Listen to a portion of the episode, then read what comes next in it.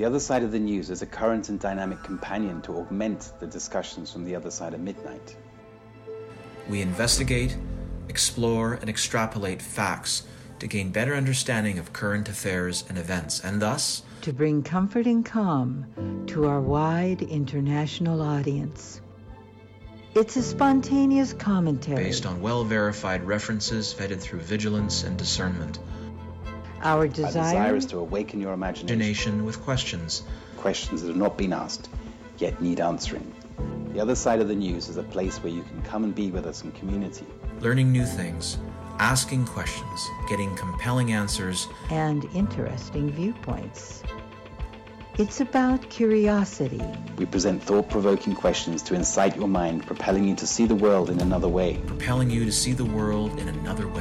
With clear insights and fresh perspectives on global events. Tune in for a balanced view of The Other Side of the News.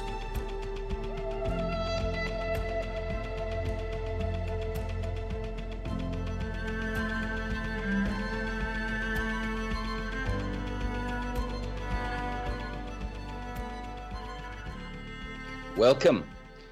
My name is Timothy Saunders. I'm one of your trio of co-hosts on this 69th edition of The Other Side of the News. I'm speaking to you this early morning from southwest Turkey, which has endured another rough week due to multiple forest fires. As the sun rises through the hazy atmosphere here, whichever time zone you are currently experiencing, hopefully we're relaxing into the show and are, eager to hear some fascinating insights from our latest guest. I'll soon be joined by Kinthia from her wheelhouse close to San Francisco, together with Annette Driscoll, who is also currently in California. This show is entitled Forecasting Humanity.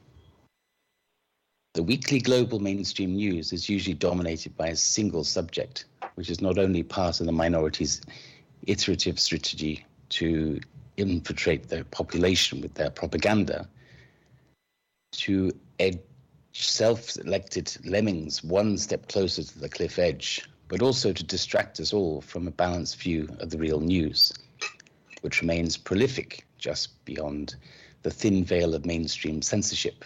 From my weekly research, using independent sources, there is a vein of gold, which includes a wide scope of truth bombs, scientific evidence, and on occasion, significant breakthroughs. If only the masses would take the time to search a little further beyond the mainstream boundaries and discern, even a little. This is how so many continue to be brainwashed, to hand over their rights and surrender their freedom, leading to the poisoning via the vax, and even act on behalf of the minority themselves by trying to police those around them who are far less subservient. All because they still cling on to their belief of humanity as portrayed through the mainstream and social media.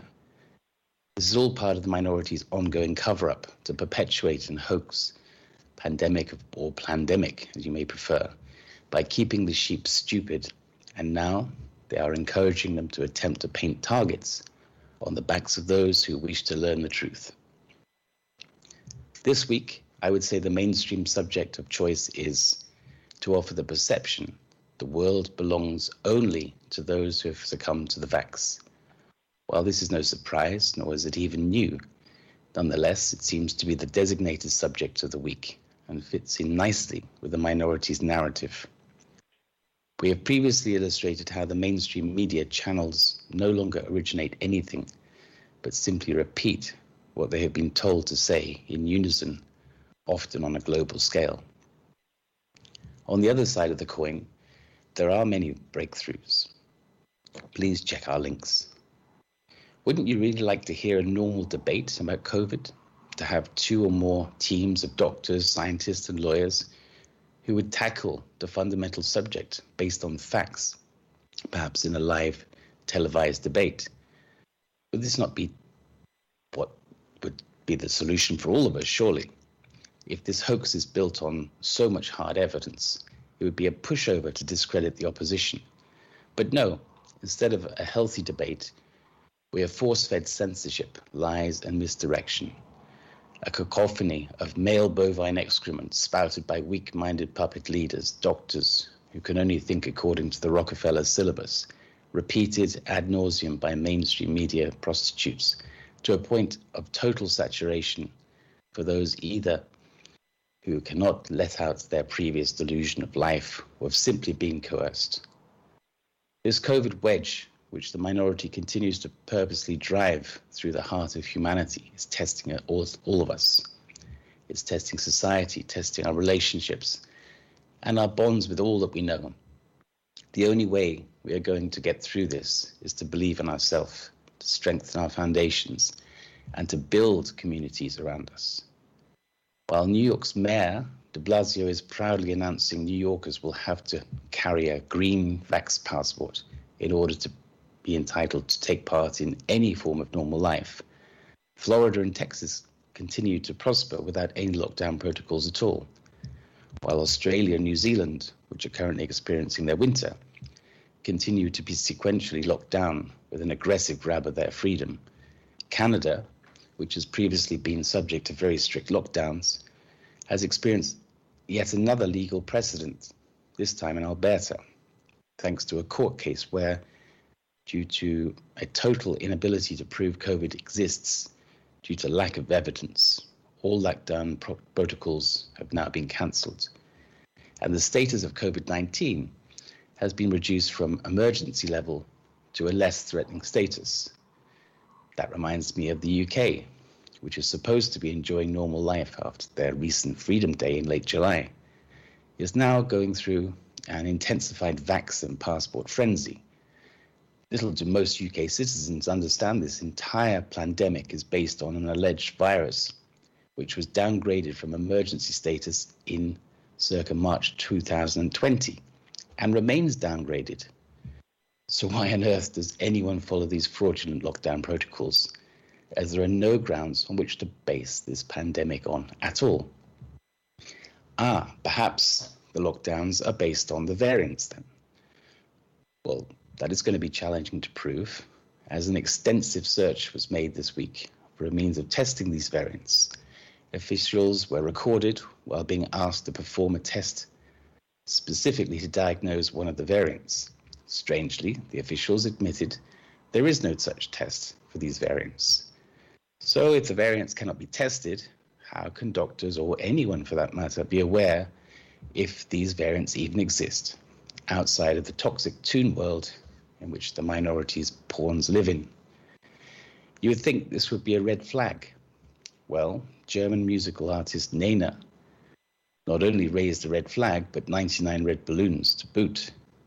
And during a recent live concert at Berlin's Schoenfeld Airport, where attendees were caged in and separated like cattle at an agricultural show, Nena successfully used her stage performance to platform her opinions about COVID-19, the ongoing tyranny, and how everyone has the choice to take or refuse the vax. She also encouraged her fans to join her on stage rather than remain in their cages. Naturally, the organizers and authorities were not amused. More and more artists are using their performance to reach their own truth, which a previously reported Irish artist, Van Morrison, has written material specifically to defy the lockdown protocols and tyranny behind the pandemic. After performing his song, No More Lockdown, live, he was challenged by the authorities to conform to the mandates and protocols or to discontinue. I'm delighted to hear this week that Van Morrison did not bow down to the courts and instead chose to continue to defy the rules by postponing his concerts. While this may be disappointing to his fans, I believe it shows more strength in the big picture and will create a bigger wave. As a result, I'm sure he won't mind if we queue up a little extract from one of his new songs at the bottom of the hour. I very much look forward to hearing our guest's perspective regarding this essential awakening process, all the view to illuminate the best path to lead us to a positive outcome. You may find us at www.theothersideofthenews.com. There you will see details for the show, quick links to our bios, as well as links to our show items, references, and selected research. As usual, there is a huge collection of information to read, watch, and listen to. most of which has been handpicked from independent sources. I urge you to study them and even download your own copies sooner than later, as the censorship robots are working around the clock to rewrite our history in real time. During the last week, we've been inundated by a deluge of remarkable events and headlines reported in the news to discuss, validate, and present each topic in correct context. Could all too easily fill up an entire show by itself. As the other side of the news is not per se a typical news show, and in order to make the best use of our available airtime, I believe we should plot a direct course to greet the rest of our team and to introduce our special guest, Dr. James DeMeo. Good evening, Kinthia. Good evening, Annette. Have you experienced any lead balloons this week? No. This is Kinthia. No, I haven't personally, but as far as balloons, I'm celebrating when I think of balloons, I think of celebration, and I am really excited about what has happened in Alberta, Canada, with the freedom fighters there. There's one gentleman who's a gas and oil worker with a degree in safety and environment, has been protesting. His group has been holding protests for the last couple of years, and on their 200th protest, he was served a $1,200 fine.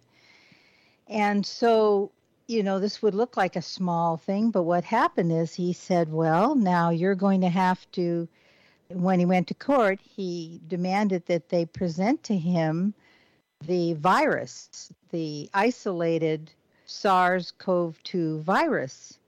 And what happened is that they tried to cancel the court date. He said, no, I don't want to cancel the court date. And so he subpoenas the chief medical officer of health, Deena Hinshaw, to produce this virus.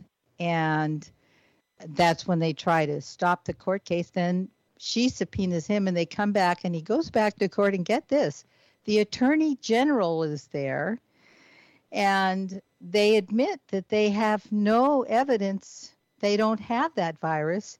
And furthermore, now in the petition against him is the Queen of England. Now, for a little $1,200 fine. So, you know, the journey continues. But the point is that he actually has it on record that the chief medical officer of health, Deena Hinshaw, has verified that there is no evidence of a SARS-CoV-2 virus.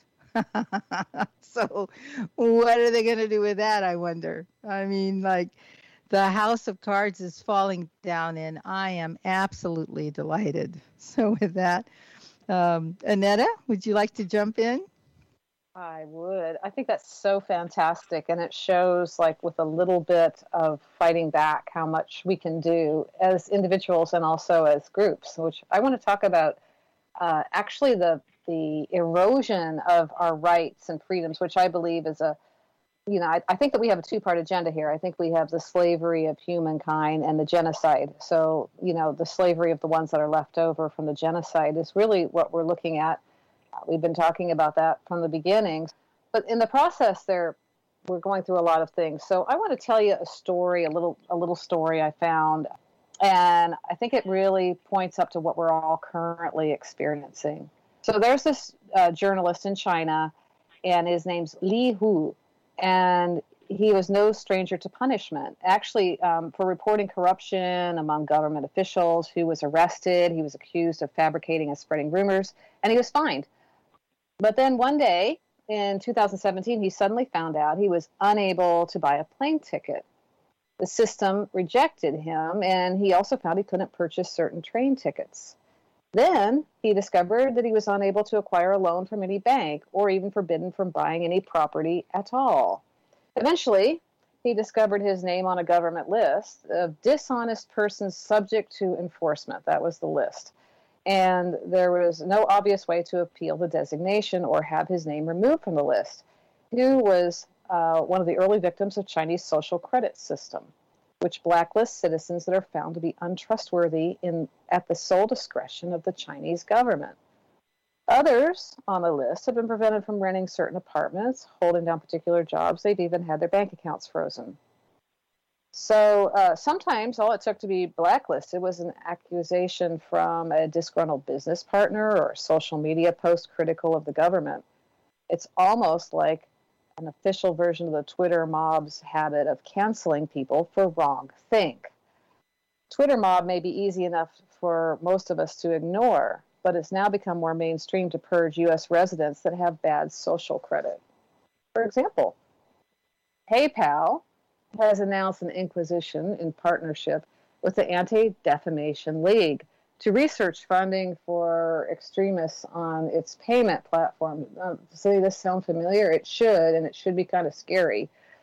PayPal, and I'm going to call it the ADL, will focus further on uncovering and disrupting the financial pipelines that support extremists and hate movements. In addition to extremists and anti-government organizations, the initiative will focus on actors and networks spreading and profiting from all forms of hate and bigotry against any community. Now, who's determining this?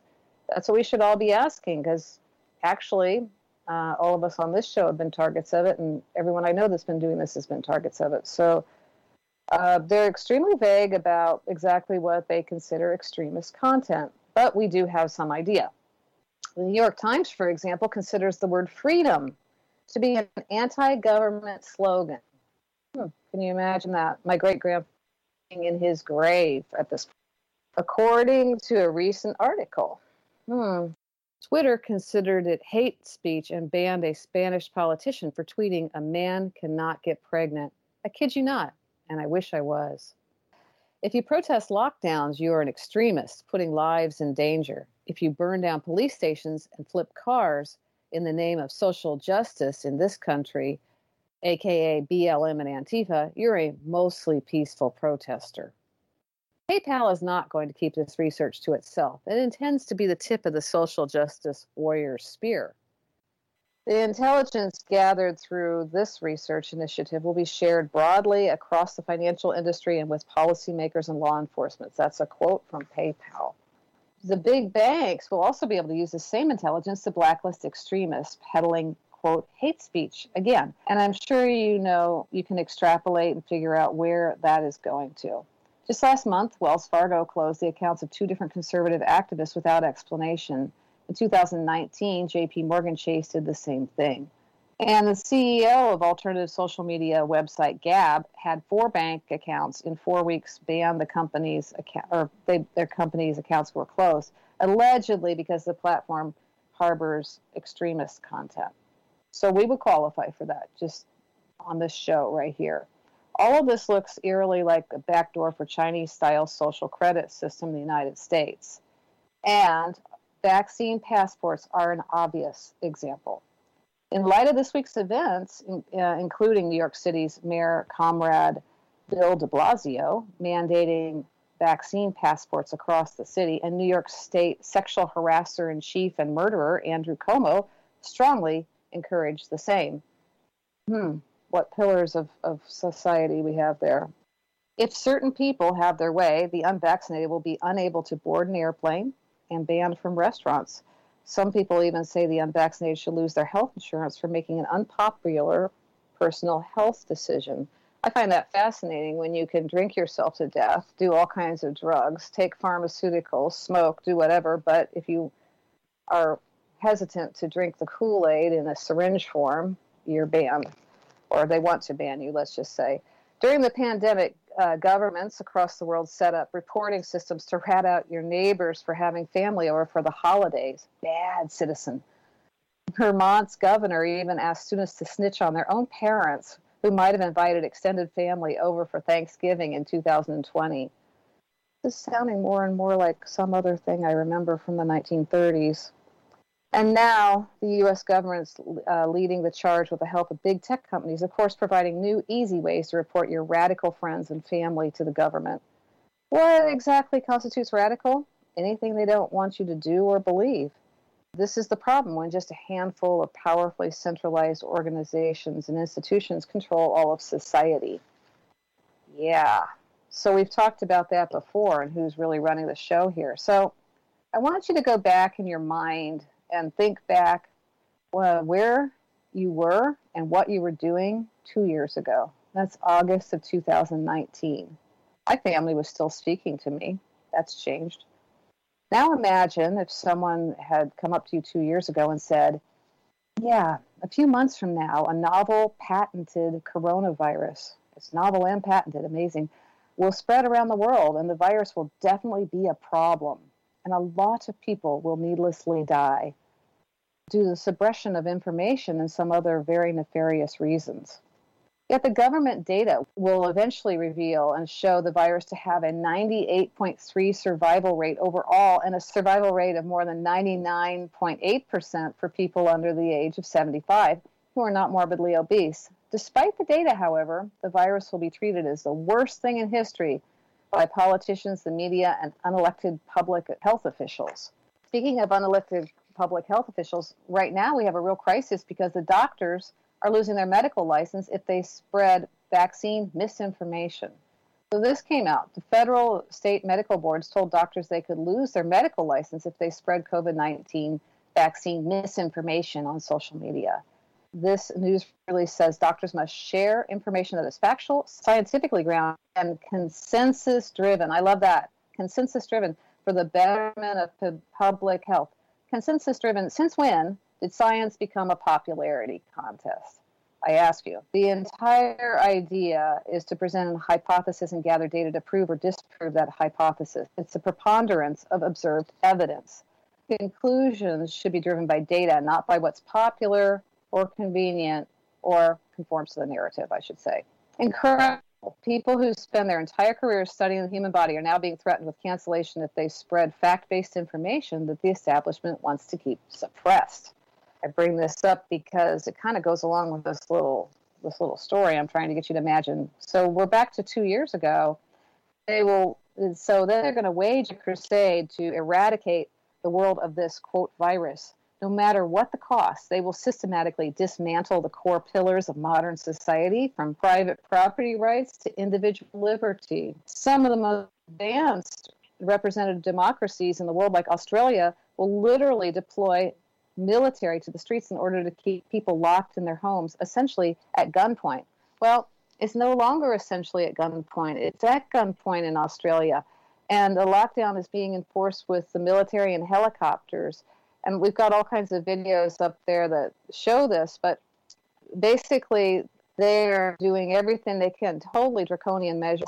Here's one. The councilman, Walt Secord, says the protest organizers should face $20,000 for sharing information about protests online.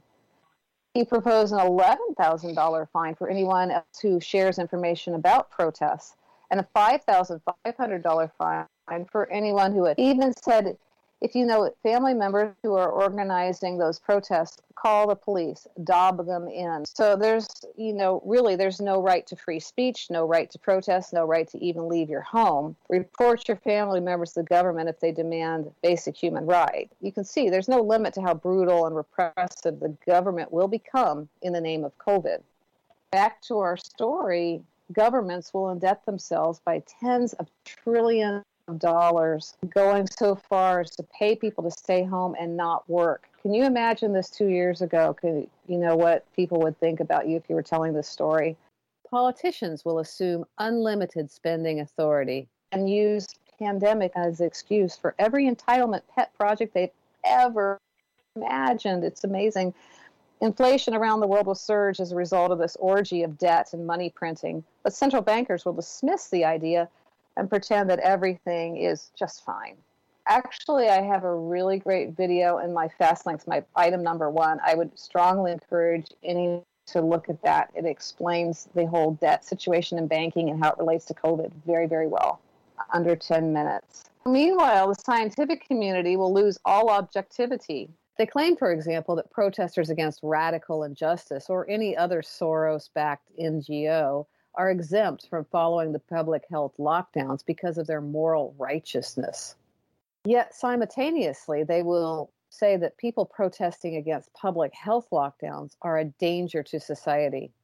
Big tech will become the ultimate censorship nanny, encroaching on literally every aspect of your life. including if you want to date someone. So this week, Apple deletes a dating app for the unvaxxed, and it was called Unjected, aimed to hook people up who have not been vaccinated against COVID-19. But Apple removed the app from its store, saying it broke the company's rules by improperly using COVID-19 for marketing.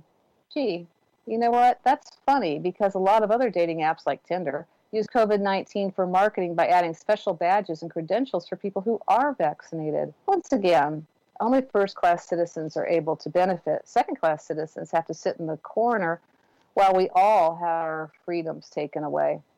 Speaking of such, another little story here is COVID hypocrisy of the mayor of Washington, D.C. So she's going to have a birthday party. So on Thursday, the 29th of July, she announces that there'll be a new mask mandate going into effect on Saturday, July 31st at 5 a.m. Meanwhile, Friday, she hosted a birthday bash for herself where guests partied maskless just hours before the mandate went into effect. Then Saturday, after the mask mandate went into effect, Bowser officiated a wedding and broke her own mask rules along with hundreds of guests. The rules are for thee and not for me. I know their hypocrisy knows no depth. So besides, you know, all of this going on, the initial clinical trial data will not exist. In fact, they won't even be able to find the virus. Long-term studies, by definition, will not exist for a number of years, and mysterious ingredients will not be revealed, even though it's a consensual experimental vaccine, and we will suppress the mRNA animal studies that show all the animals die after being injected with mRNA vaccines after a matter of time. Despite these limitations, the world governments will push these vaccines on the global population.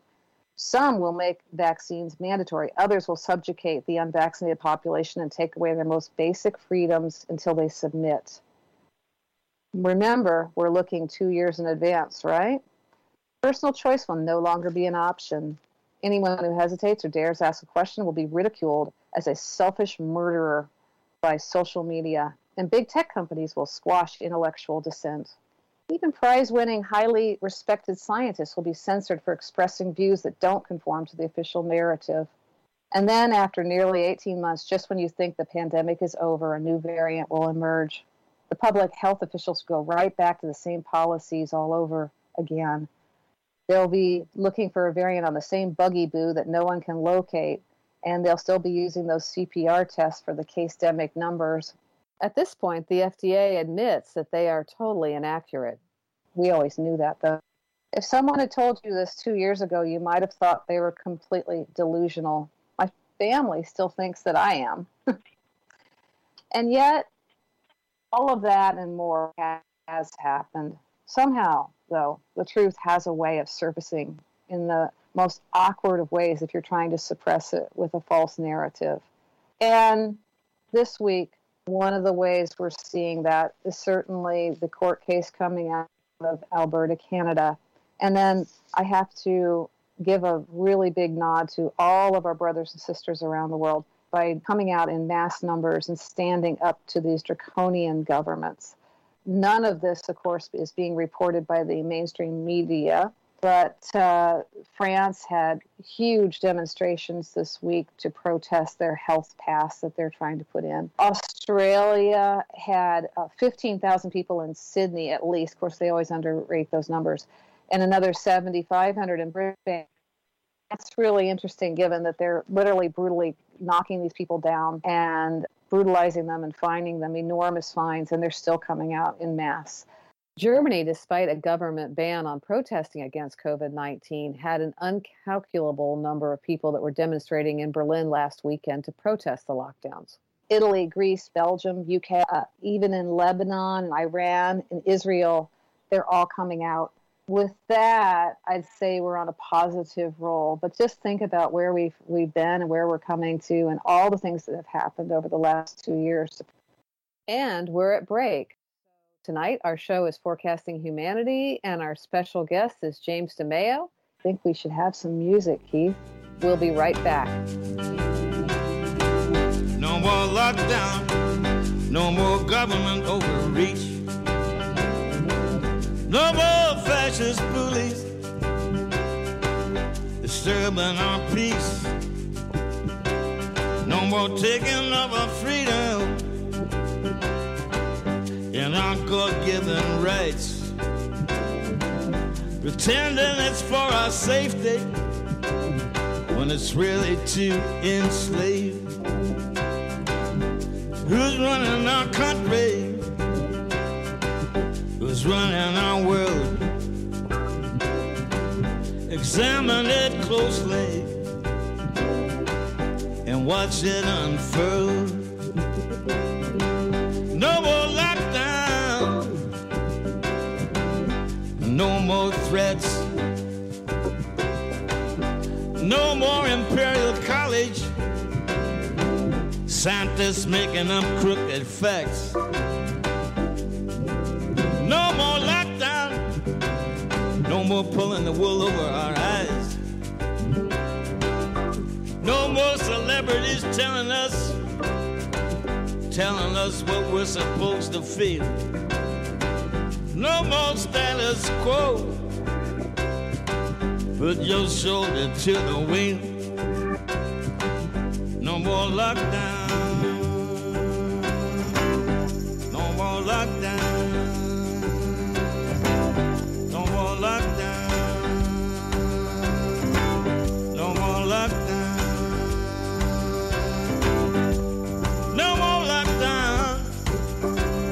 more government overreach. No more fascist police disturbing our peace. No more taking our freedom and our God-given rights. Pretending it's for our safety when it's really to enslave. Who's running our country? Who's running our world? Examine it closely and watch it unfurl. No more lockdown, no more threats, no more Imperial College scientists making up crooked facts. No more pulling the wool over our eyes. No more celebrities telling us how we're supposed to feel. No more status quo. Gotta put your shoulder to the wheel. No more lockdown. No more lockdown. No more lockdown.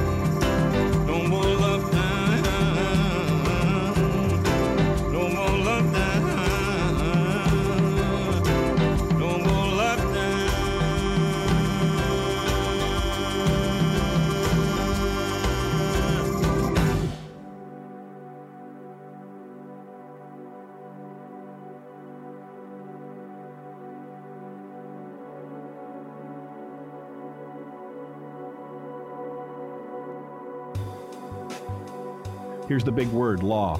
It stands for land, air, water. When you are born and you come into this world, you're born on the land, not the water. That's what the bar operates in. That's their jurisdiction, the jurisdiction of the sea. Okay?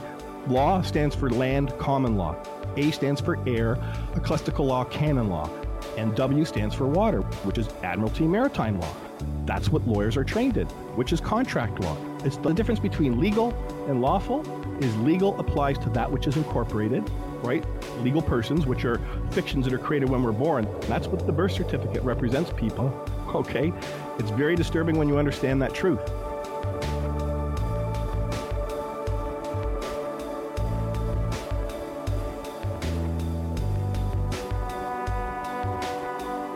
For The Other Side of the News, my name's Christopher James, and I just wanted to give my full support to these wonderful people who are bringing incredible light forward at this time and moment in our world. The truth has never been more important, and I was incredibly blessed to be with them and share with them the enormous truth on our very first interview, and I'm looking forward to coming back and seeing our world finally coming together under one hood, under one understanding that there's truly only one of us, and that there is only love that matters in this world. And this one truth is going to save our world.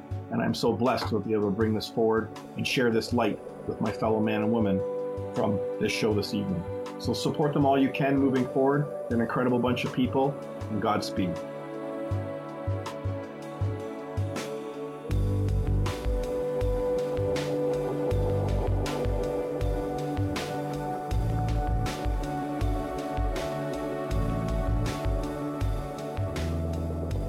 And welcome back to The Other Side of the News. You've just been listening to Van Morrison, the song called No More Lockdown, in which he used that song to make a stand for freedom fighters all around the world by canceling his concerts.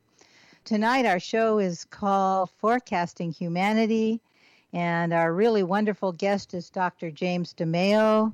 Co-hosting with me are Annette Driscoll, Timothy Saunders, and myself, Kinthia. James has been on our show before. In fact, if you look in the fast links, you can zip around the page really quickly. And if you click on James, you can see his items and his bio. And for his first item, I put a link to his previous show. I thought it was a really powerful show. James DeMeo earned his PhD in the field of geography with a specialization in earth and atmospheric science. He is the author and editor of 9 books and around 100 published research papers in science journals and popular media on environmental atmospheric issues, biophysical experiments, science history, cross-cultural studies, and health-related subjects. He's a former university professor, and today he's retired and doing his own private research and writing. His scientific works can be reviewed on researchgate.net. And he has a new book out. Welcome, James. Welcome to The Other Side of the News. So good to have you here. Hi, Kinthia. Thank you very much for the invitation. And I must say that was a resounding introductory conversation that you had, and it was something I hope you have a transcript of somewhere because it was very good. Great. I'm glad you enjoyed it.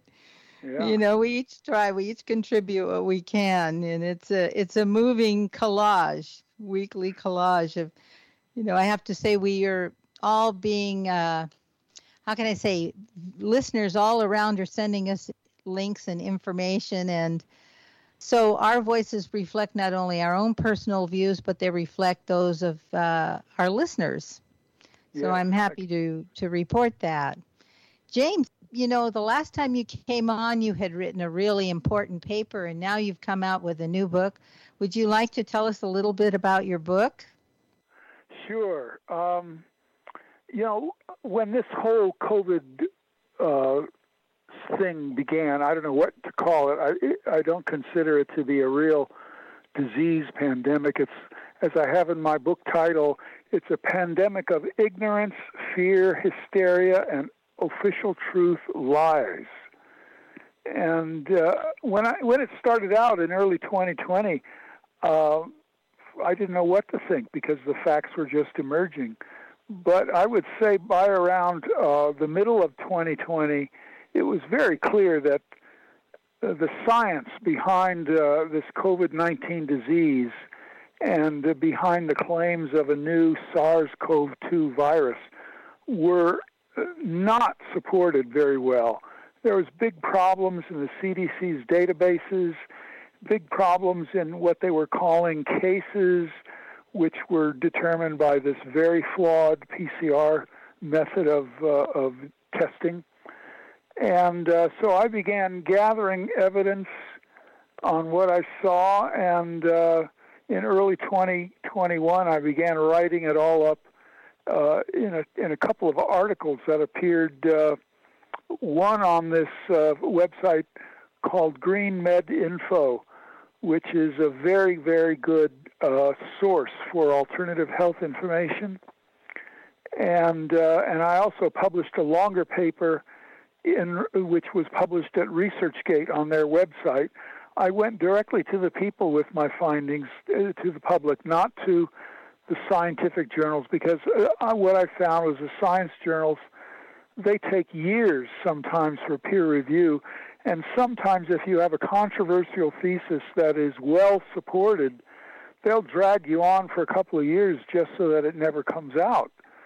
And so I know how that game is played, and but I got informal peer review from other scientists and medical doctors that I know who have a sharp mind and were also skeptical of what was going on. And so this book, COVID-19: A Pandemic of Ignorance, Fear, Hysteria, and "Official-Truth" Lies, was the ultimate product where I expanded upon the other things which are still available on internet into this new book.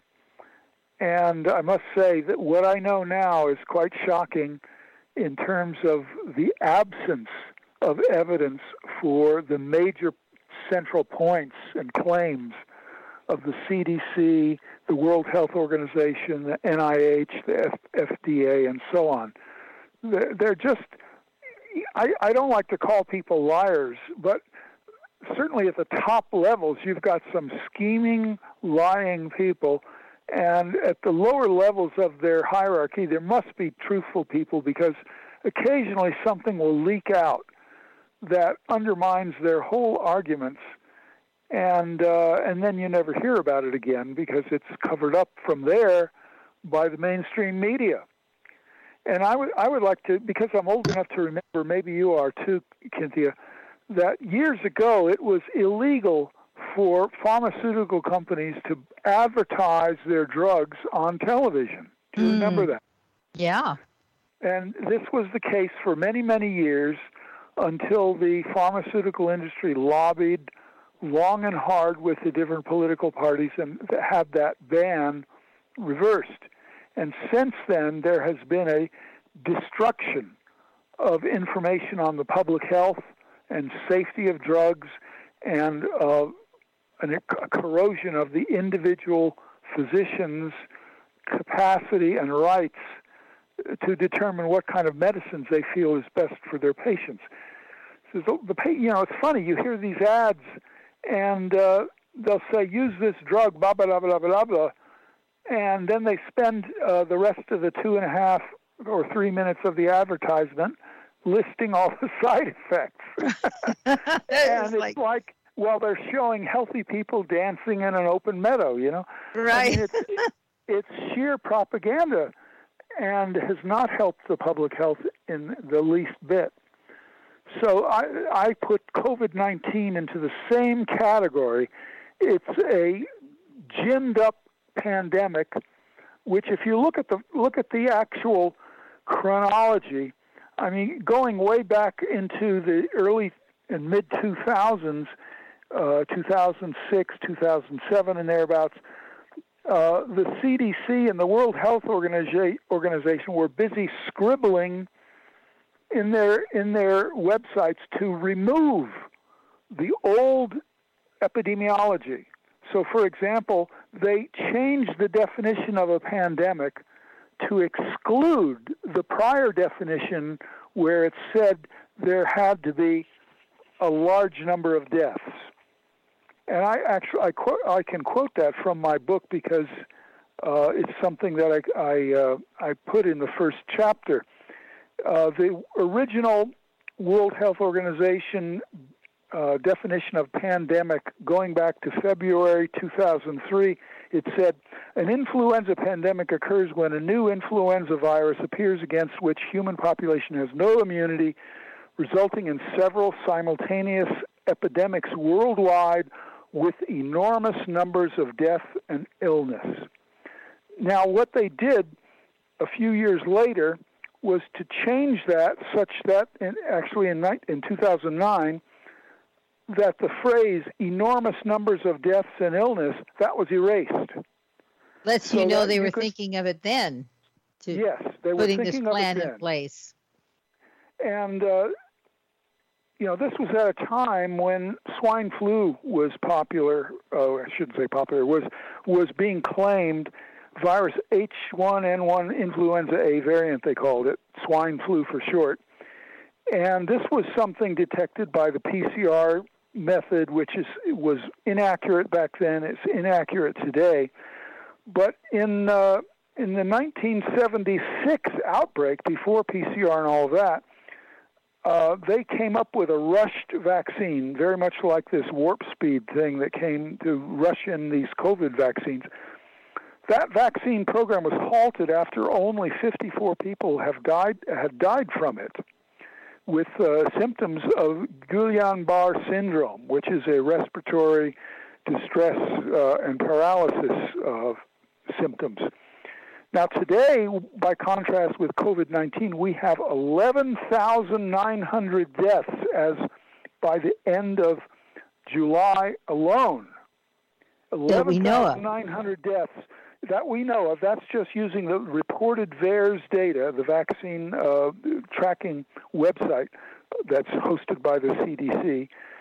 And that means we're going to have maybe 20,000 or more deaths from the vaccines directly by the end of this year. So 54 people caused the ending of a vaccine program in 1976, when apparently they had some decent people in their in the CDC or in the government bureaucracy. And today, 11,900 is not even enough for them to call an advisory council and an emergency meeting to consider what the hell is going on. And that's beyond the several hundred thousands of people with severe adverse events resulting from these vaccines. That means anything from getting a sore arm and a common cold from it to falling down with total paralysis that is permanent. But you live, you see. Criminal. So it's criminal. It's even worse than death. It is absolutely criminal. Well, let me go on this history a little bit farther. In October 2020, the World Health Organization declared about herd immunity. They said herd immunity is the indirect protection of an infectious disease that happens when a population is immune, either through vaccination or immunity developed through previous infection. That was October 2020. That was the last report of the WHO with that particular definition of herd immunity. Now, what they did is in December, they changed it to the following. Herd immunity, also known as population immunity, is a concept used for vaccination in which a population can be protected from a certain virus if a threshold of vaccination is reached. Herd immunity is achieved by protecting people from a virus, not by exposing them to it. Now, that quote is pure junk science. It is lying. They just pulled it out of their ass, and they posted it up on all their websites, and apparently large numbers of the medical profession and the other federal and state bureaucracies and government bureaucracies around the world just saluted it and swallowed it. And why? Because this way you need vaccinations in order to obtain herd immunity. No longer through previous infection, no longer through ordinary immunological vectors, as has been accepted in medicine for hundreds of years. So This is part of my outrage when I started reading these things, and it left me aghast. And even just quoting from it, I almost speechless.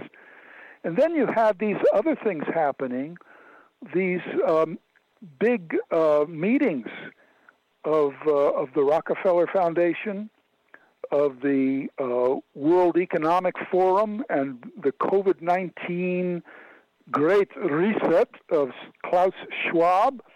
They were all these were all taking place in late 2019, and they were modeling how to respond to a supposed hypothetical situation of a major coronavirus outbreak. And in every one of these cases of the CDC's meetings and the World Economic Forum meetings, the Bill and Melinda Gates meetings, the Rockefeller Foundation meetings, they were all concluding that the only way that you could control such a pandemic would be to heavily vaccinate the population and lock it down. Now, that's before the Chinese Wuhan Virology Institute was making public small things about a COVID-19 outbreak in Wuhan, China. But how did the Chinese handle it? They locked down heavily. Mm. And then you had the World Health Organization under this Gibriatsu guy. I'm probably mispronouncing his name. He's an old Eritrean communist. He was the health director for the Eritrean Communist Party, which was a brutal, butcherous regime. So whatever he was doing was not to the benefit of the health of the Eritrean people. But somehow now he's the head of the World Health Organization. And, of course, he's a sycophant of President Xi of China. And, of course, we know that Anthony Fauci was funding the Wuhan Virology Institute for this gain-of-function research. What does gain-of-function mean? That's an Orwellian term.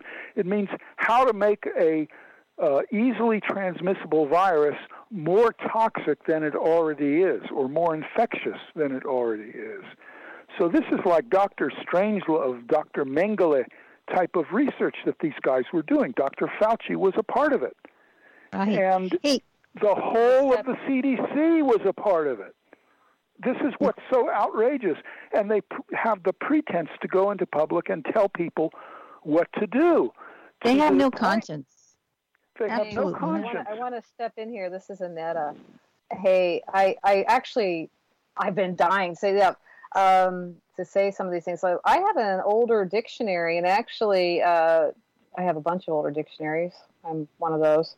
And the pandemic definition actually at one point was, and it was actually fairly recently. I had to look and see which year this was, but it said it had to have a death toll of between 10 and 20% on average, 15% worldwide population death. Wow. That's worldwide, and that was what constituted a pandemic. So when they made this really weak, flimsy definition, then anything could work. If you read the definition they now have, which these are unelected, uninvited people that infringe on every sovereign nation's sovereignty. They're, who's bringing these people in? Did any of us vote them in? No, not a single one of us, right? No.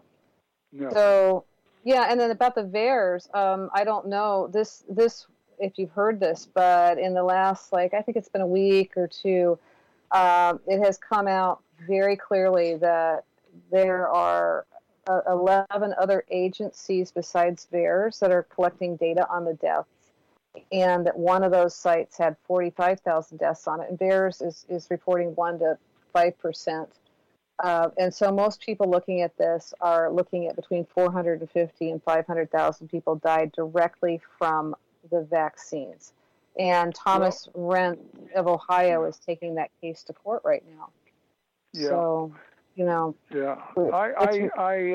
don't know what to say except that they're so untrustworthy. And it's like what are you supposed to rely upon? It's you can't rely upon the CDC. You can't rely on the World Health Organization or the FDA or the National Institute of Health. They're all in on the pharmaceutical companies and their vaccine programs. Well, you know what? I'm going to rely on my 7th grade biology teacher, Mrs. Lomax, who told me you know, how we got immunity, right? How our immune systems worked. And I have to say, too, the other thing is just think about it, people. When did immunizations come into play? Only about 100 years ago. Before that, how did humans possibly survive on the planet? Oh my gosh, you know. And if you look at the history of vaccines and stuff, it's a very nasty history, and there actually is no evidence that any of these, including the polio vaccine, which people always point to, was actually effective. So, you know, if you look at the scientific side of that, it's a very sketchy at best, and then from my studies, it doesn't add up. So yeah, I've seen some of the data on the polio virus vaccines that they introduced them very late. You know, as the natural immunity curve goes, you wind up with a large number of people increasingly getting something, and then it begins to trail off. It's like a bell curve of sorts. Well, yeah, well, I think they use the. They introduced the vaccines late in the bottom half of the bell curve. That's right. That's right, because they're always pointing to the measles or how the measles they got rid of the measles in 1963. Well, if you look at the bell curve of measles, it was already almost gone by the time they introduced the vaccine. Right? Yes, of course. And also, don't forget that there's James. There's also the fact that the DDT was. Suddenly decided it was not actually as healthy as everybody thought it was. And I believe that was also a factor in the reduction of polio. Absolutely. There was a controversy between the living versus the dead virus in addition to everything else, because some people were getting the polio from the living virus inoculations. So... But at any rate, even if we just focus on COVID-19, there's enough evidence that there should be, some kind of a interrogatory with the people who are pushing this on the public, and maybe someday there will be justice found. But right now, I don't see much hope of that because we have an administration in power that is totally on the bandwagon with anything and everything that the vaccine companies want to do. And that means lockdowns and antisocial masking and distancing are all going to come back in one or another form unless people stand up to it. And even Ron Paul, the senator in the U.S. Senate, said the very same thing. I think it was yesterday. I was amazed. He said, we need civil disobedience or these people are going to take away every freedom that we have. So that seems to, this is going to be, and I think the younger generation are feeling this, are looking through the lies on this, and they're going to be the ones like we older ones were during the Vietnam War era perhaps. They're going to be out there in the street protesting this taking away of all of their liberties through bogus junk science. There's no other way to put it. Except I think we should spend some time detailing what that bogus junk science is rather than just referring to it. If I could make some comments that are just a list that I put on the back cover of my book because it's rather concise. COVID-19 deaths are 81% confined to elderly people over 65, nearing the end of life, each of whom has an average of 4 pre-existing deadly comorbidities.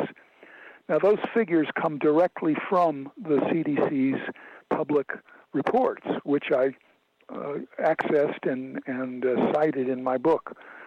So, and if you look at the those numbers of people who died, using their own figures, this assuming for a moment that they were correct about COVID-19 causing all those deaths, which is something like 300 to 400,000 people by the end of 2020. If you compare the excess mortality due to claimed COVID-19 without any pre-existing deadly comorbidities, you have a number that's only 5,000 to 18,000 deaths for the whole year. So just looking at the distribution of people dying from different diseases from all causes, and you compare that to the smaller number of people who died from claimed COVID-19, the distributions in the different age groups are nearly identical. And when you do a normalization of those data and look at what the differences actually mean, it computes out to only 5,000 to 18,000. James, we need to hold it there. We're at break time. You're listening to The Other Side of the News, and our guest is Dr. James DeMeo.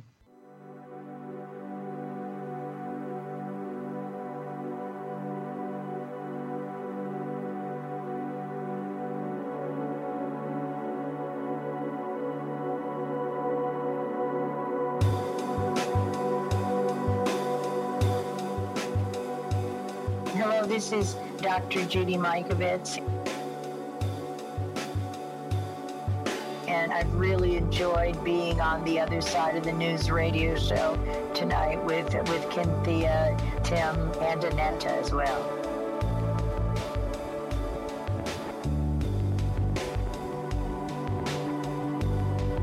It was really a great experience for me, and I think things like The Other Side of the News, because we don't hear these things.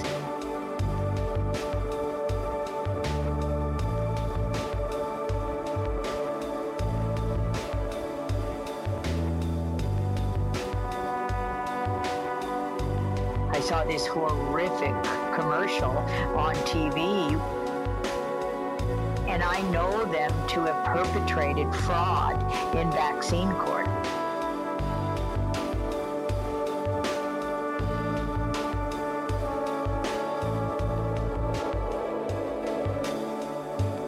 So it's so important for radio shows like this to have discussion. And I really think these types of radio shows reach a very large audience, and people are listening.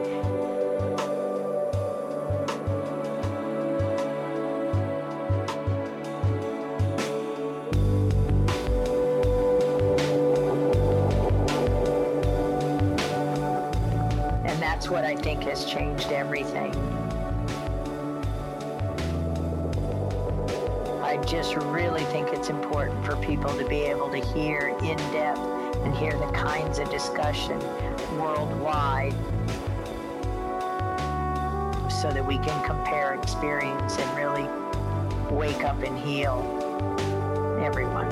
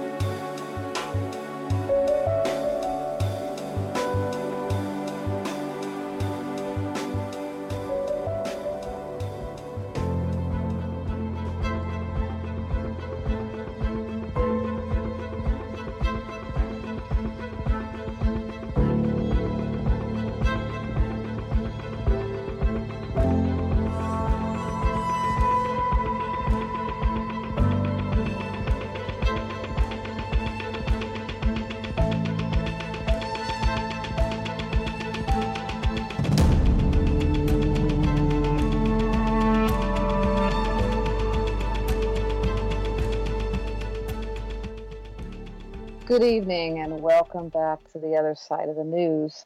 Tonight's guest is James DeMeo, and we were actually right in the middle of your list when we had to break off, so why don't we continue there, James? Okay, well, there's two major points I would like to make that's on this list, because there's too many to really cover in this interview. But the One of the main things is that the PCR and antigen testing methods are wildly inaccurate. They do not indicate any whole living virus. They cross-react with just about any coronavirus that exists in the person's body. They cross-react with fragments of the DNA or RNA, that is when the cell is broken down by your immune system from a prior exposure. So the PCR, it will react to things that are not indicative of an infectious living virus. And if you look at the way it functions, PCR, polymerase chain reaction, you're talking about taking a molecule of a single molecule of a DNA or an RNA fragment, and then you multiply it by two, and then you multiply it by two again. Through these heating and cooling cycles, this stuff is doubled over many, many different cycles, as they call it. And after you probably have done the game where I'll give you $10,000 if you give me one penny for each day over the next 30 days, doubling it each time, right? So by the time you double one penny over the 30 days of time, you go from one penny to two to four to eight to 16 to 32 and so on. By the time you get to the 30th day, you've got about 1 billion pennies. And that's what they do with the PCR test. They magnify the numbers of molecules to a point where they can actually look at them and do some kind of research with them. It was invented by Kary Mullis, a PhD scientist at the University of California back in the 70s. He got a Nobel Prize for it, but then he was quickly excommunicated from the scientific world because he objected to the use of the PCR method for AIDS testing. He says this thing is inaccurate. It would cross-react with every other kind of biological molecule in a person's blood or sputum or whatever and give you all kinds of false positives. So that's what we have now. And if you think about it, by just rational causality, if you have such a tiny amount of virus in your system that requires you to multiply it by 1 billion times before you can even tell it's there and work with it, then in the original small amount, it's not going to have any biochemical significance. It's not going to affect anything in your body. And in fact, this also implies that it is not replicating and therefore is not a living thing. It's just a chunk of a virus particle, part of a virus, a cell membrane wall, part of the nucleus. It isn't something that is living or replicating, and therefore it is not infectious. And once you realize that, the high number, the high percentage of asymptomatic PCR-identified cases makes sense. That you get the PCR test, they say, oh, you've got this COVID-19 thing in your body, but you're asymptomatic. And what does that mean? You don't have symptoms. The PCR test or the antigen test really doesn't tell you anything real about whether it's a living entity or it's infectious. But by implication, the PCR necessity tells us that it's non-infectious because you're not getting sick from it yourself, and it doesn't have biochemical significance in the unmagnified original condition. So once you realize that, you look at the graph of the cases identified by PCR, and we have that in a graphic that's posted to your website. It's the number two graphic the number three graphic on the list on your website for this talk. You see a graphic from our World in Data website, which is one of the best data websites for reporting on these things, and you see this curve of the code of the PCR antigen confirmed cases going up and up and up over 2020. It goes from something like around 1,000 cases per day all the way up to 250,000 cases per day. And it stays up there through much of December, and then it starts crashing downwards in early 2021.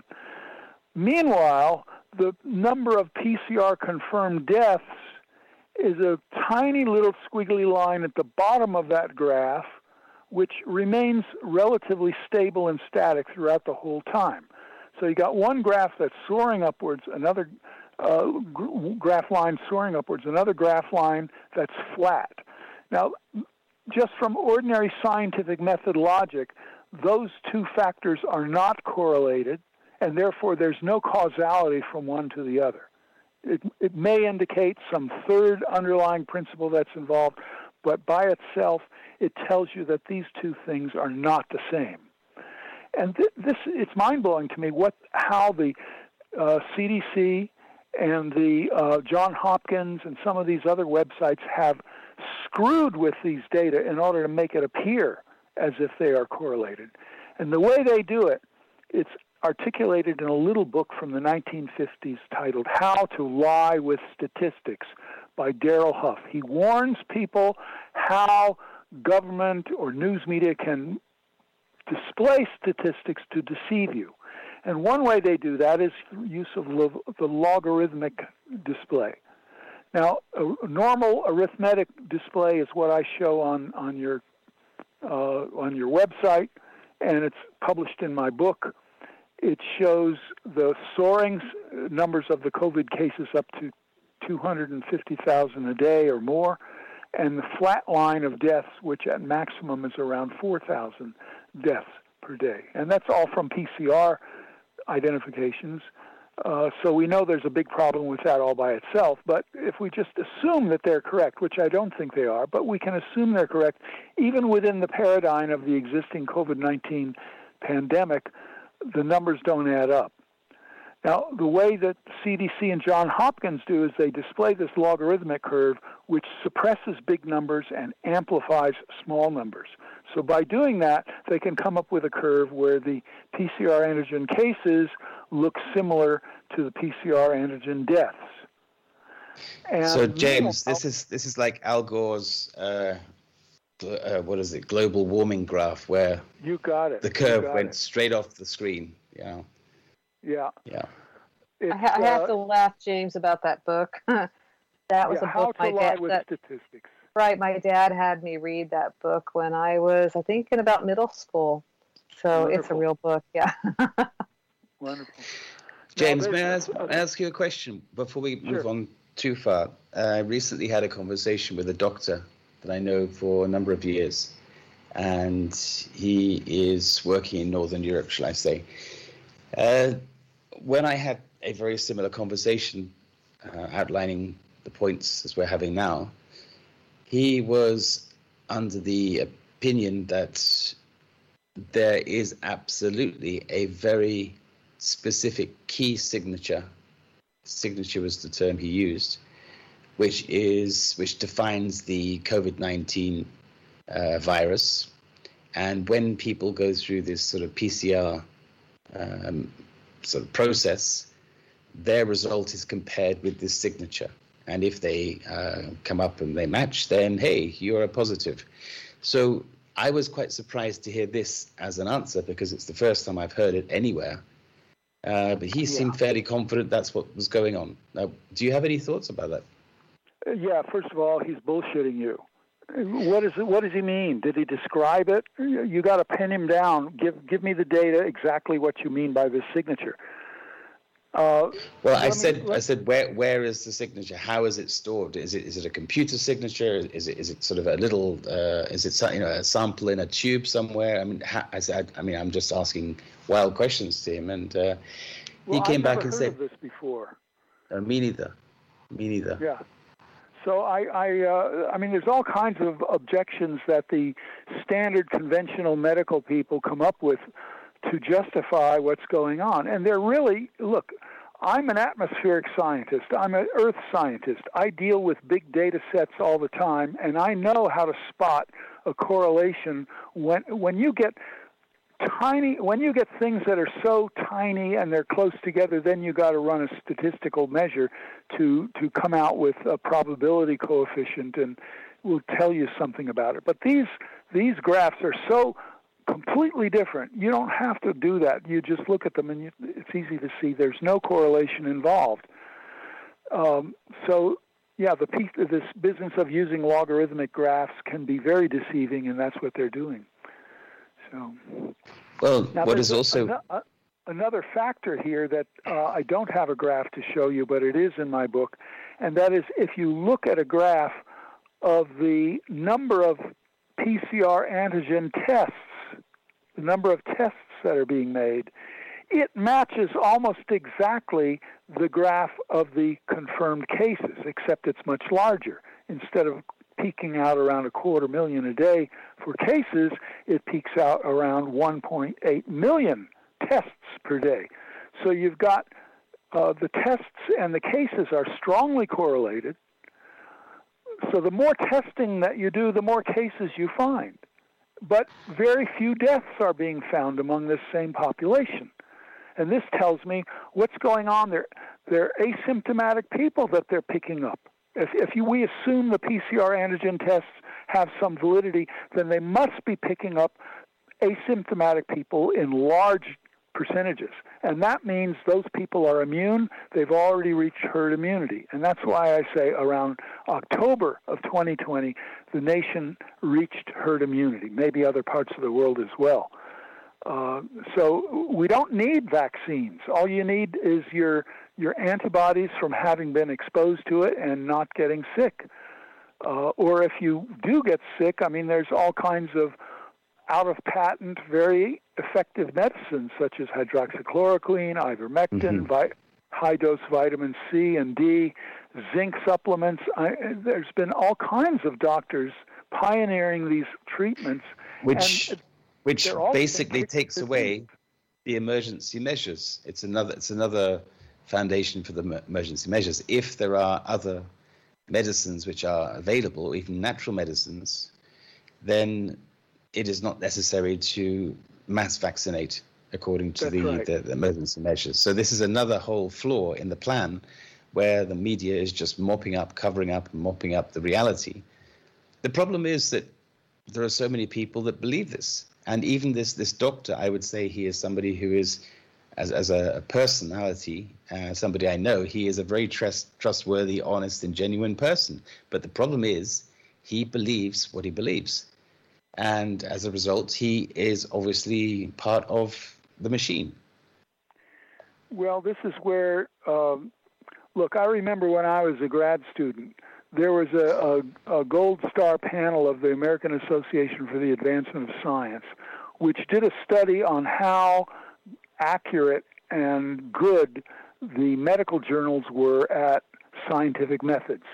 And they came out with a condemning report saying that very few of the medical journals, such as New England Journal of Medicine, Journal of the American Med Association, Lancet, et cetera, all the top ones, that they were filled with all kinds of junk science, confusion of correlation with causality, failure to do simple statistical tests on data sets where they could do so, and just confusing all kinds of things that a physical scientist would never get away with. I mean, part of why I spotted this stuff is because I've worked with data sets on large, on precipitation data and cloud cover data, where if I ever presented a graphic like this claiming correlations and they didn't exist, really, I would be laughed out of the courtroom or whatever. Well, James, another element of this, issue is that not only are these, as you say, junk papers or junk reports, but also they are designed, in many cases, to give enough data in order for people to concoct a report that can allow a medicine to actually go into circulation. So yes, it's a preconceived. Yes, yeah. Let me continue here. The graph number 4, my COVID figure number 5, but it's actually number 4 on the listing. What I did, and I found only one other researcher doing this. This is Ivor Cummins. I'm sure you're familiar with his videos and such. He's very, very adept. But we both observed that there is a seasonality to COVID-19. And it is deceptively displayed, the data graphs are deceptively displayed by CDC, where they claim there is no seasonality. Because if it's seasonal, then it begins more and more to resemble normal influenza, or a big amount of influenza. So what you look at when you see the whole world averaged together, you see no seasonality. But any high school graduate will tell you that the northern hemisphere has different seasons than the southern hemisphere, right? Our winter time is their summer, and their summer is our winter. So when you plot out the northern and the southern hemispheres separately, what you see is that in all cases, the COVID-19 deaths are isolated overwhelmingly during the wintertime. And yet you can go to the CDC websites, you go to Johns Hopkins, you go to the medical literature, and they all will tell you there is no seasonality to COVID-19. It's an equal opportunity virus, as they say. But that's not true. In summertime, it quiets down because, and this is where the next graphic I have, because it's being confused with influenza or influenza-like breathing difficulties, pulmonary difficulties. Things like ordinary SARS, which means sudden acute respiratory, severe acute respiratory distress or syndrome, severe respiratory distress syndrome. And people die from SARS, and SARS has been around a lot longer than COVID. Okay, COVID virus, and specifically SARS-CoV-2, is just an add-on to the original SARS, which is a deadly syndrome. It comes out as influenza-like, so influenza can kill people, SARS can kill people, and this figure that I show comes direct from the CDC, from their FluView website, and it shows the percentage of influenza-like treatments in hospitals over the 2021 winter season compared to prior winter seasons going back to 2009. And what you see on that graphic is this a series of red triangles way at the bottom. That's the 2020 and 2021 winter season. There is very little influenza, whereas in all the prior years there's lots of influenza. So that and other reasons that I give in my book, they're redefining influenza into the COVID category to boost the numbers up. And meanwhile, influenza has vanished from the map. That's absolutely, it's totally vanished. So yeah, what do you perceive will happen in this coming fall or winter in the Northern Hemisphere? What do you predict? Well, we're going to get more influenza. We're going to get more elderly people suffering from pulmonary disorders, as they do every year. Especially obese people are at higher risk.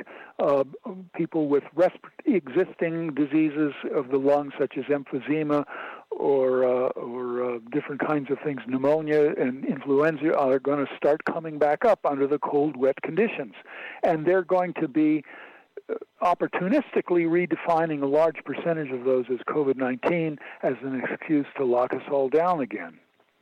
That's what I predict. Yeah, I don't want it to happen, but I'm pretty sure it's going to happen. I think it's an easy bet to make.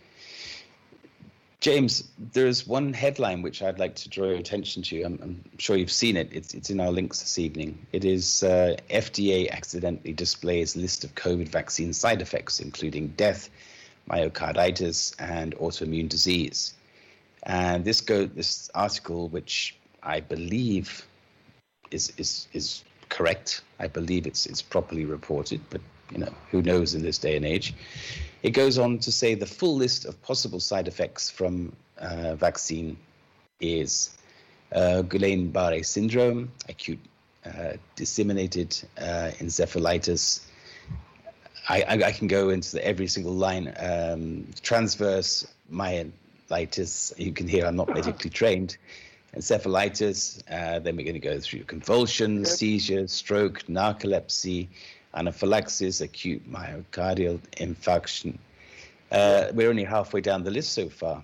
Myocarditis.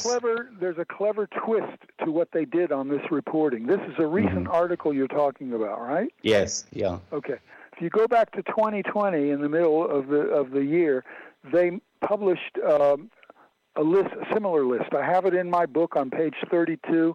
Yes. And it's a list. It starts out with influenza, pneumonia, chronic lower respiratory disease, adult respiratory disease syndrome, respiratory failure, respiratory arrest. These are listed not as symptoms of COVID. They are listed as comorbidities. Mm. So what they did, apparently, from what you're telling me, is they changed these as pre-existing comorbidities that exacerbate, by their claim, COVID-19, to things that are caused by COVID-19. So what they're doing now is doing a real trick, bookkeeping trick, a big lie, much as they did back in the AIDS years. If you remember, HIV had a list of 62 diseases that were indicators for HIV infection, 62 different diseases. And they differed for different countries, but they were basically a list of the major things that people died from. Like, for example, leprosy, malaria, lupus, different kinds of things that would affect Africans. And then for Europe, they had a list of additional ones of diseases that affected Europeans and North and South Americans and so on.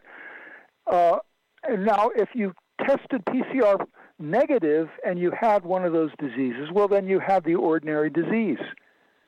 And they, you know, but if you tested positive on the PCR for HIV, or claimed so, then you had AIDS. And the significance of this was that in the hospital settings, the medicines that they gave you were entirely different. So you could have malaria from a trip to Africa and go to a hospital in Europe, and they may not give you malaria medications, or they might, it depends on the doctor. But they would, if you tested positive for HIV from the cross-reactivity of it, then they would give you antivirals. They would give you maybe azathioprine, which is AZT, this horrible, poisonous medicine that nobody took it for more than 2 years without almost 90% of the people dying. I've heard of. So the differences in how you are treated is part of the reason why you got a lot of people dying when they claim COVID-19 as opposed to an ordinary comorbidity. I would take a wild stab in the dark as well, is that if you're tested positive with HIV, then the funding would also change in the hospital environment. Oh yeah. Well, there's for AIDS and HIV and PCR on that. There's many books written. And one of the best was Dr. Peter Duisberg's book, Inventing the AIDS Virus, because he felt the whole thing was a concoction. And he was right. His writings are more accurate. They banned him from publication in the major health journals because his arguments were so cogent and nobody could respond to him. And we have the same thing now with COVID-19 or SARS-CoV-2. There is no exact virus isolation by which an accurate PCR test could be developed. James, we need to go to break, and if we could just come back to this point afterwards, it'd be wonderful. Yes. You're listening to The Other Side of the News, and our special guest is Dr. James DeMeo.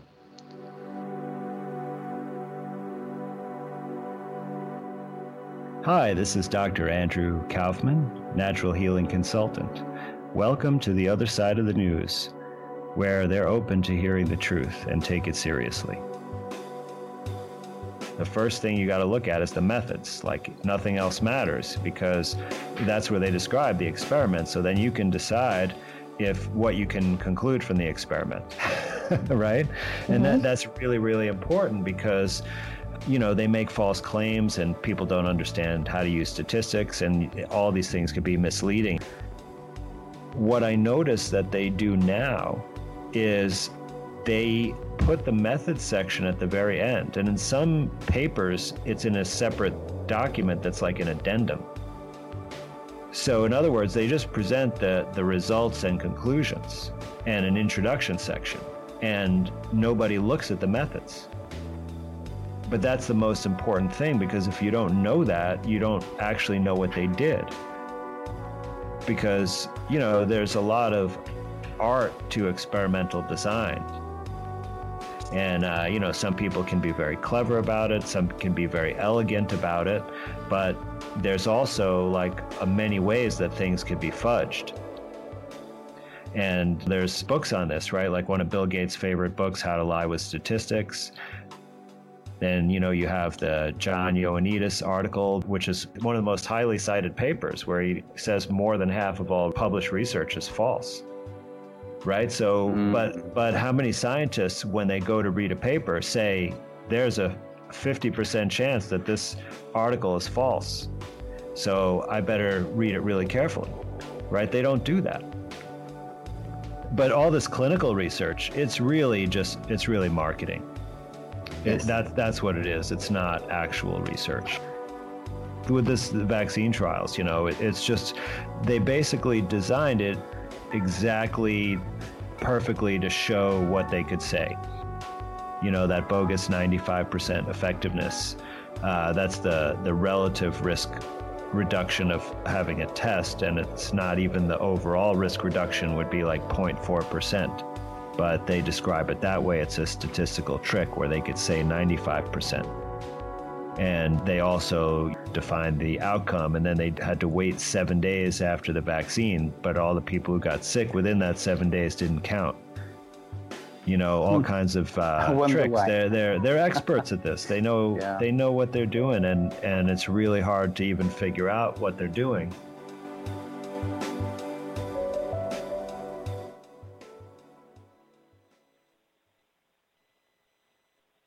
Welcome back to The Other Side of the News. And tonight our guest is James DeMeo, and our show tonight is called Forecasting Humanity. And we were at a place where you were finishing up the idea around how they twist that around, their statistics and reclassify things. So did you want to finish up with that idea, James?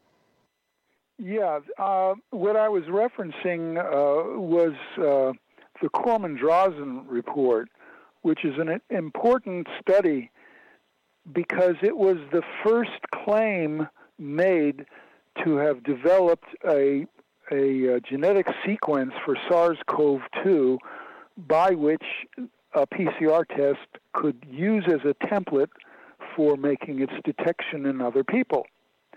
And in actuality, they have no such direct evidence of SARS-CoV-2. In fact, they were saying that the amount of research they were doing, they didn't have access to the virus. They didn't have any SARS-CoV-2, and they just created the viral sequences out of what they suspected would be present. And that is what was used for creating these PCR tests. No virus, no accuracy, just a generalized theoretical stab at the problem. And when I explain this to people, I've used this analogy before just to put it out there, but I've heard that it's so little, such a little part of the gene sequence. It's kind of akin to taking a white hair and a black hair and holding up and going, yes, and this is a zebra. I mean, it's about that far off statistically. Am I correct? That's what I've heard from other people. Well, you could take the hairs from a barber shop on the floor and claim that you were identifying one specific person. You know, I mean, it's and that would be after a whole month's worth of hair gathering. So it's. Right. It's really bad stuff, and the claims are way beyond what their evidence shows. And I was really happy to hear who was it that was speaking during the break? Oh, that was Dr. Andrew Kaufman. Yeah, Dr. Kaufman, he hit the nail on the head on many of those points. So I wanted to go back to something before there's so many things that I could get into here. Timothy had referenced this report about these symptoms or these types of what COVID was. But what I saw was this report that was accidentally leaked out, sort of. It was a PowerPoint presentation. It was literally a split second, and I went in. It was presented. The FDA was presenting stuff on the vaccine. So this is about the effect of the vaccines. It was October 22nd, 2020, if my memory serves me correctly. I'd have to go back and look. But they have all of these things listed, and it's on a slide, and I actually slowed the thing way down and screenshotted it and captured it, because the guy, it came up and it was like, oh, and it just like disappeared, right? But it was there. And it lists all these things that we were talking about, all the various things that Timothy was listing. So they were absolutely aware of. I've never believed that this virus was all that.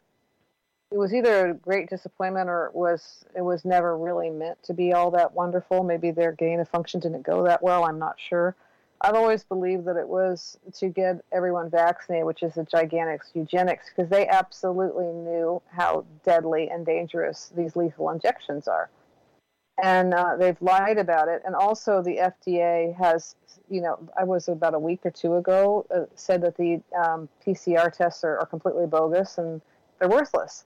And yet they've known that the whole time also. So what do do you cover that in the book, or is that beyond the scope of the book? This into the vaccine. Well, in various parts, yes.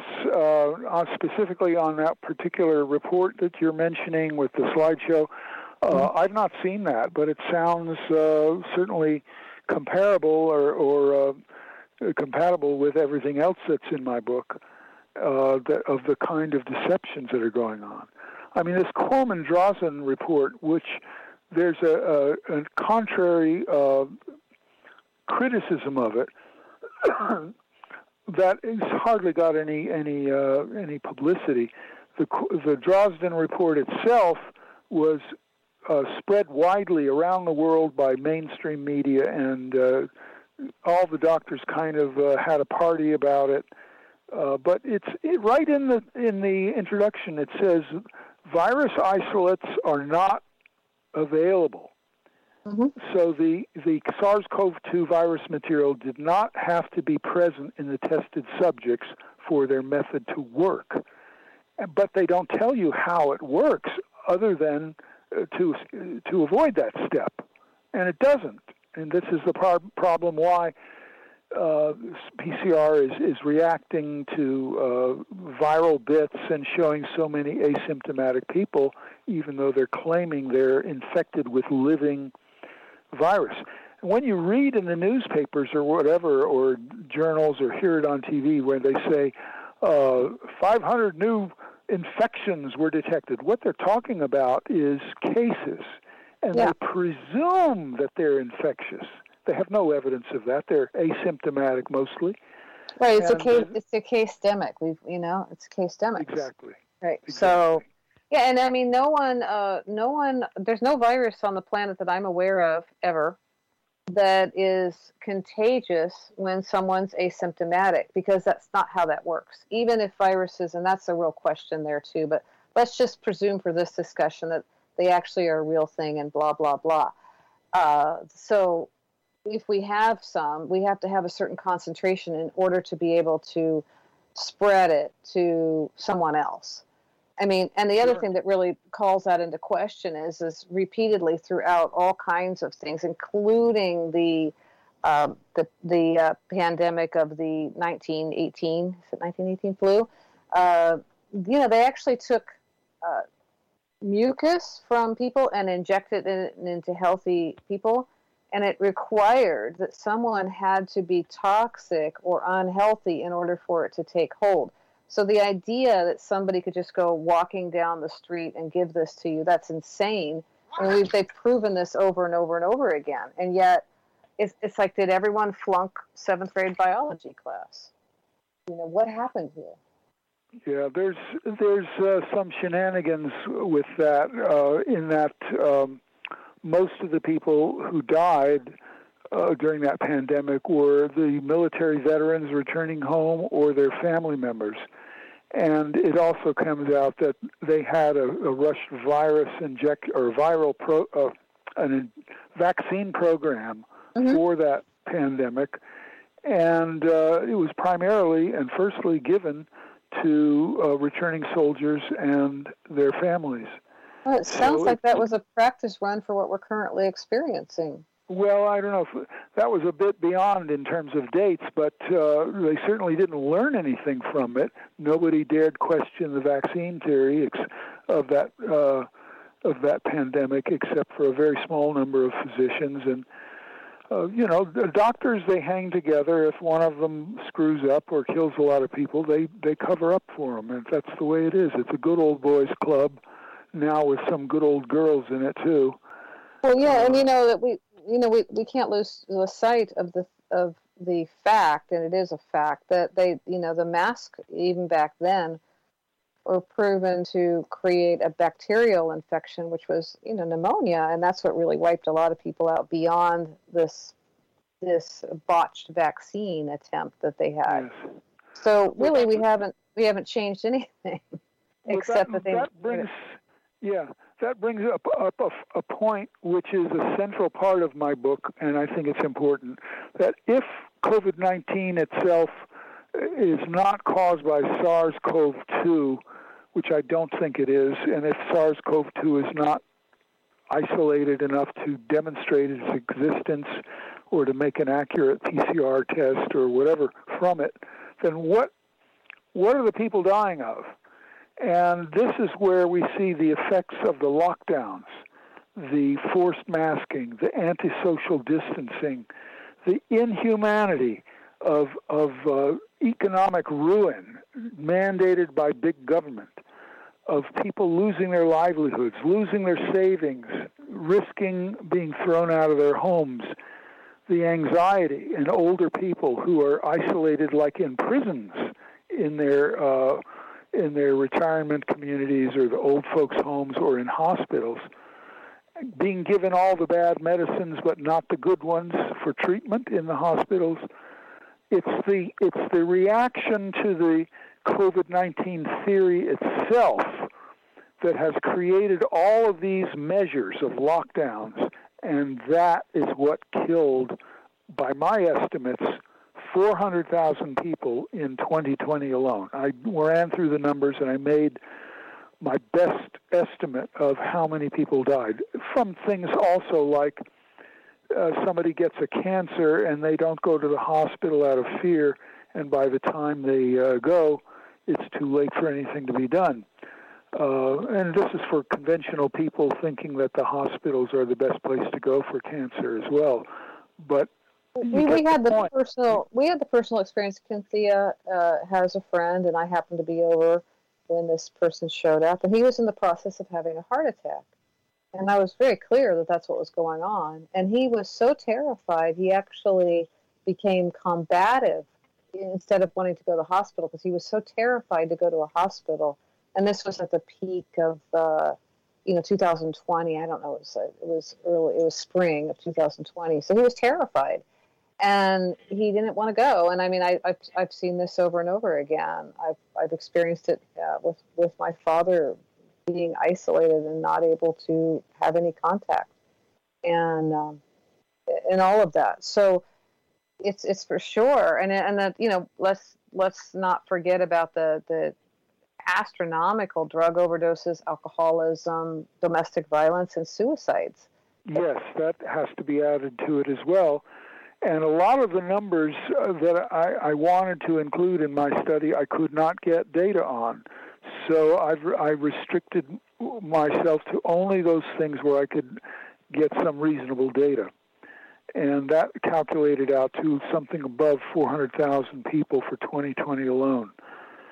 And it actually included additional cancer deaths, additional heart pulmonary disease deaths, and additional unemployment deaths by despair, each of those claiming upwards of 160,000 people. And this is irrespective of their having a COVID-19 diagnosis or not. James, so these 400,000 people, are they in these global numbers or American numbers? For the USA only. Wow, that's terrible. So you know, so it's much more than that. The same lockdowns implemented elsewhere would have similar proportional to their population. Sure. No, I just wanted to clarify because you were saying 400,000, but of course this show goes out internationally, and we want to just clarify that point.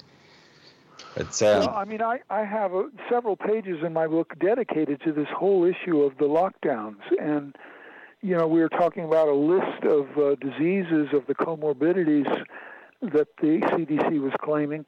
Well, there's an equally longer list of effects, disease effects from isolation, misery, from forced masking, from family violence, everybody locked down in the same home, and so on. And deaths by despair, where, you know, imagine you have a business you've built up over years, you're just getting to the point of profitability, and along comes Big Brother saying, nope, you got to shut down everything, just go home and forget all your dreams, all your desires, all the new car you need, your kids' education, just screw it all, you know, and you don't matter. The only thing that matters is what the doctors tell you, what big government tells you.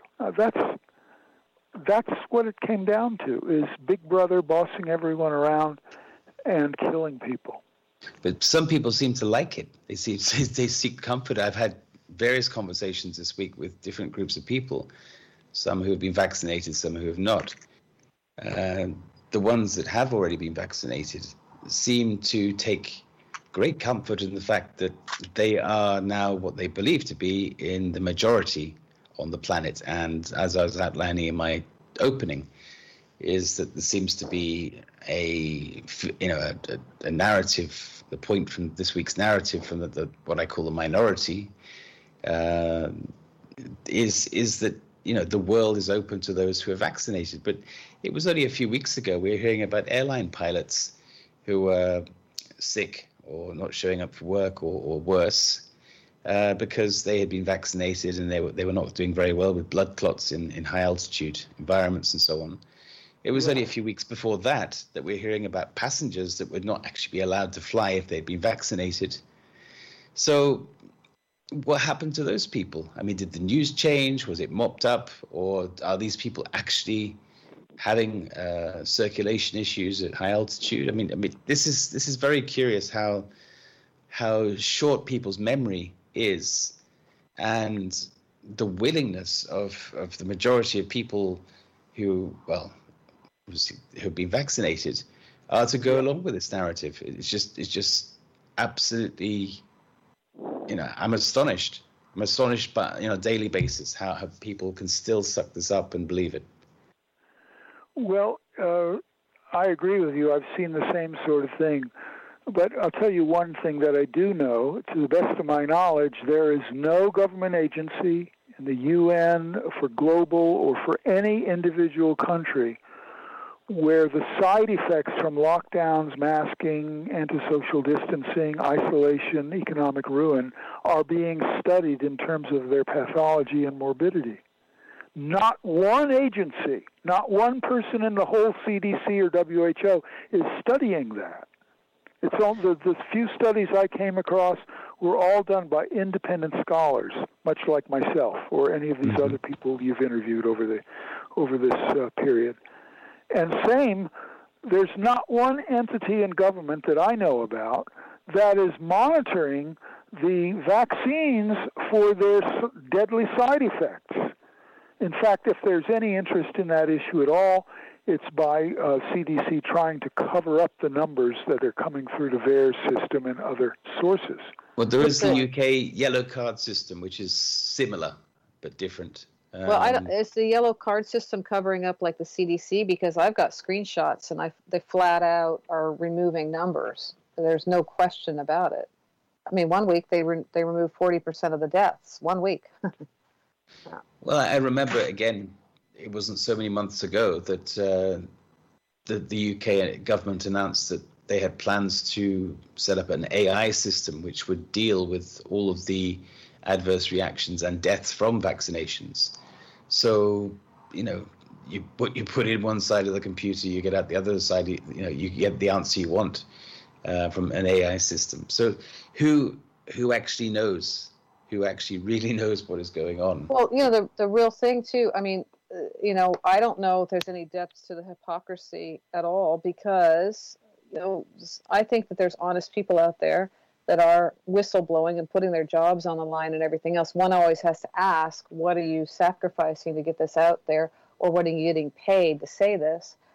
That's the other side of that. But, you know, we've got all these nurses and doctors saying, look, everyone coming in has been fully vaccinated, or even out of Israel, the official thing is that 75% of the people that are coming down with, quote, COVID, unquote, are vaccinated, fully vaccinated, and, you know, and those are the ones that are dying. So, you know, that's also, but of course the mainstream media doesn't really want to talk about it. But, you know, at any given moment, it's the constant shifting of focus. Let's face it, we've got a lot of balls up in the air. How many of them can you track at one time? I think that's intentional. I mean, the vaccine in itself, it says on the label, this does not stop transmission. It does not stop, you know, prevent death. It does not stop all the things. You don't even get to take your freaking mask off, huh? Yeah. Well, you mean the mask where it says on the box, this does not protect you against COVID-19? But those masks, yeah. You know, yeah. The box, the inside slips of the PCR test for AIDS or HIV, it says not to be used for the diagnosis of HIV, of AIDS or HIV. Yeah. The consent on the experimental, you know, jab there, they have blank sheets. Mm-hmm. And, I mean, how much informed consent is there? So, yeah, it goes on and on. I think that they're just playing a game of shells here. And you really have to go back to your 7th grade biology or wherever you go to for logic and actually rationally think this out. It's like, who has what to gain? What patents were taken out on this? Who is a stakeholder? Like, Dr. Fauci, he's a big stakeholder in much of this, right? Follow the money trails. I think this is really what it comes down to, and the way I see it. I'm curious.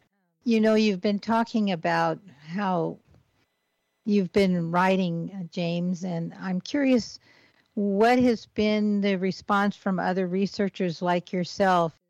There's a freedom movement among the ordinary folks, and you can also see with the frontline doctors.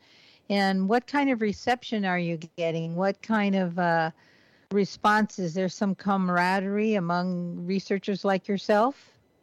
Some. Mostly among college students, I would say.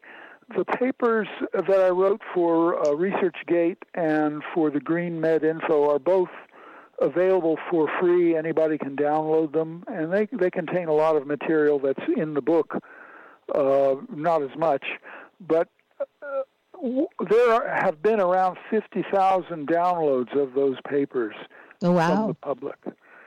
So that's pretty astonishing. But you know, some of the papers by Eli et al. and Kaufman and so on, they actually have far more people downloading their papers. So there's a lot of interest. A lot of the news is getting out, but mostly it's to powerless people. I mean, the doctors you see in America's Frontline Doctors Organization or the Association of American Physicians and Surgeons, they have both taken strong positions against COVID and against mandatory vaccines and so forth. But they're not powerful enough to affect governments. And so they're banding together now with volunteer lawyers and such to sue the bastards. You know, that's their way of doing things, to try and get their attention. You know, it's like that old joke about the guy who has a mule and he's trying to get it to haul a load and yanking on the chain and it doesn't do anything. It just stands there. So he has to go over with a 2x4 and whack it in the head. And somebody says, "What are you doing being cruel to that animal?" He says, "Well, I got to get his attention." You know, you got to get these people's attention, and you're not going to do it by standing out in front of the courthouse yelling with a sign. There's got to be something more profound, like blocking their cars so they can't get in and out. And one thing that nobody seems willing to do, or very few, we have to start a campaign to educate the police, get the sheriffs on our side. Because well, actually, we do have Howard Eastman has come on the show with the red thin line. And there's, you know, and Sheriff Mack has done a lot to teach in this country constitutional. Well, that's good, but we need to start educating the skeptic sheriffs and their police forces, because if the government barks out some order, how are they going to enforce it if the police forces say we're not going to waste our scant resources on this? And then nothing happens. You see, I believe this is where the rubber meets the road, so to speak. I believe that there are undoubtedly some good people left in the police forces around the world, but I have to say that from what I've seen, I believe the selection process has been tailor-made to put a group of people into these forces who enjoy power and don't need very much to sort of let go. And I mean, I've seen so many hundreds of videos in the last year and a half where police are being unnecessarily aggressive towards people. Even this week, I saw one where an 80-year-old man was walking across a park in Australia with no mask. The police handcuffed him, tormented him, you know, upset him, stressed him out, and he basically had a heart attack and mild stroke there and then at that particular point. It was a police-induced heart attack.